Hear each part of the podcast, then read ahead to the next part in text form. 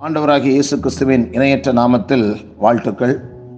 கடவுள் ஏற்படுத்திய இனிய இல்லறம் என்கிற தலைப்பில் இந்த குடும்ப வாழ்க்கையை சிதைக்கும் அபாயங்கள் என்ன என்பதை நாம் சிந்திக்கும்படி இந்த வாரம் தீர்மானித்து அதை குறித்து நாம் கவனித்து வருகிறோம்.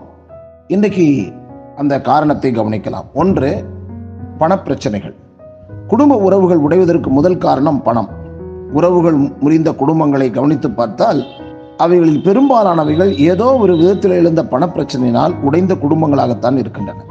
குடும்ப வாழ்க்கைக்கு பணம் அவசியம்தான். ஆனால் ஆசை பேராசையாக மாறும்போது பிரச்சனைகளும் உடன் எழுகின்றன. பணம் தன்னிலைத்தானே பாவமானதல்ல. பணத்தை குறித்த நம்முடைய அணுகுமுறைதான்.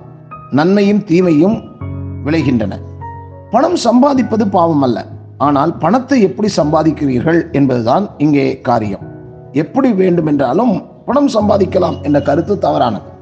பவுல போசரன் பணம் தீமையானது என்று கூறவில்லை பண ஆசையே எல்லா தீமைக்கும் வேர் என்ற ஒன்று தீமத்தையோ ஆறு பத்திலே சொல்லப்பட்டிருக்கிறது. இந்த வசனத்திற்கு இரண்டு வசனத்திற்கு முன்னால் உண்ணவும் உடுக்கவும் நமக்கு உண்டாயிருந்தால் அது போதும் என்று இருக்க கடவோம் ஒன்று தீமத்தை ஆறு எட்டிலே ஒரு அறிவுரை கூறுகிறார். ஆனால் உள்ளதில் திருப்தி அடையும் குடும்பங்கள் உலகில் இப்பொழுது அரிதா இருக்கின்றன. பணப்பிரச்சனை ஏற்படுவதற்கு காரணங்கள். ஒன்று குடும்பம் நடத்த போதுமான வருமானம் இல்லாததால் ஏற்படும் பணப்பற்றாக்குறை. இரண்டாவது வருமானத்திற்குள் செலவு செய்யாமல் வரம்பிற்கு மீறிய செலவுகள் செய்வதால் ஏற்படும் பணம் பற்றாக்குறை. சில நேரங்களில் கணவன் மனைவியோ அவர்கள் அவரவர்கள் தங்கள் தங்கள் விருப்பமான பொருட்களை வாங்குவதும் உடை உடுத்துவதும் ஒரு கட்டுப்பாடற்ற செலவினங்களை சில குடும்பங்களிலே பார்க்கலாம். ஏனென்றால் நம்மை மற்றவர்கள் மதிப்பதற்காக ட்ரெஸ்ஸு வாங்குவது கூட மற்றவர்கள் மதிப்பதற்காக மற்றவர்கள் என்னை புகழணும் என்னை மேன்மையாக இருக்கணும் அப்படின்றதுக்காகவே இல்லாததை இருக்கிறதை போல என்ற இப்படி இருக்கு அப்படின்றத காண்பிக்கிறது போல செலவு செய்கிற குடும்பங்களை பார்க்க முடிகிறது. மூன்றாவது திருமணத்திற்கு முன்பு வாக்களித்து கொடுத்த தவறியதால் எழும் பண தகராறுகள். நான்காவது பெண் வீட்டார் வாக்களித்தபடி கொடுத்த பிறகும் தொடர்ந்து கொடுத்து கொண்டே இருக்க வேண்டும் என்ற எதிர்பார்ப்பு இருக்கிறது. நிறைய குடும்பங்களில் சில நேரங்களில் பெண்களுக்கு சில குடும்ப கலாச்சாரங்களிலே பெண்ணுக்கு அதிகமான நகையும் பணமும் டௌரியும் கொடுத்து அனுப்புவாங்க.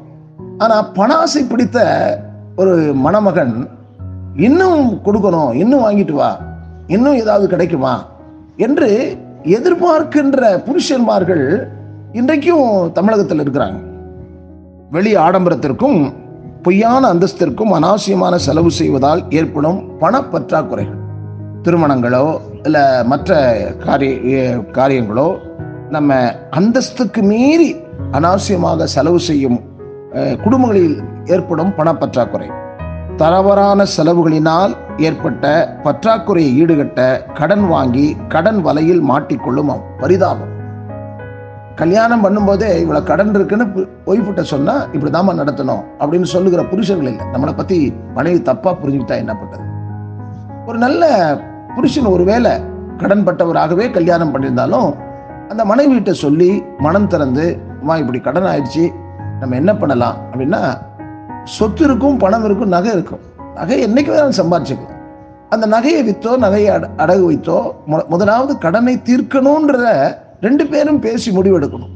சில நேரங்களில் இதை மனைவியிடம் பேசினால் இல்லை விட்டால் மனைவி பொருளை வாங்கினால் நம்மை தரக்குறைவாக நினைத்து விடுவார்கள் என்று சில நேரங்களில் மணமகன் மாப்பிள்ளை அப்படி நினைக்கிறதுனால எத்தனையோ குடும்பங்களில் தற்கொலை கூட ஏற்படுகிறத நம்ம காண முடிகிறது. பணம் சேர்க்கும் ஆசையால் தவறான அல்லது பாவமான காரியங்களில் ஈடுபட்டு சிக்கலில் மாட்டிக்கொண்டு தவிப்பது. அதாவது இருக்கிறது போதும் அங்கே வந்து பத்து பர்சன்ட் கொடுக்குறாங்க பன்னெண்டு பர்சன்ட் கொடுக்குறாங்க அங்கே முதலீடு பண்ணலாம். அங்கே அதை முதலீடு பண்ணால் அங்கே நமக்கு கிடைக்கும்.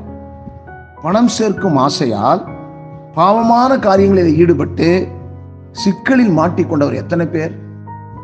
தங்களுடைய சொத்தையே இழந்திருக்கிறாங்க. அதுதான் ஆச்சரியமான ஒன்று. சில வேலைகளில் நியாயமான செலவினங்களினாலும் பணப்பற்றாக்குறை எழலாம்.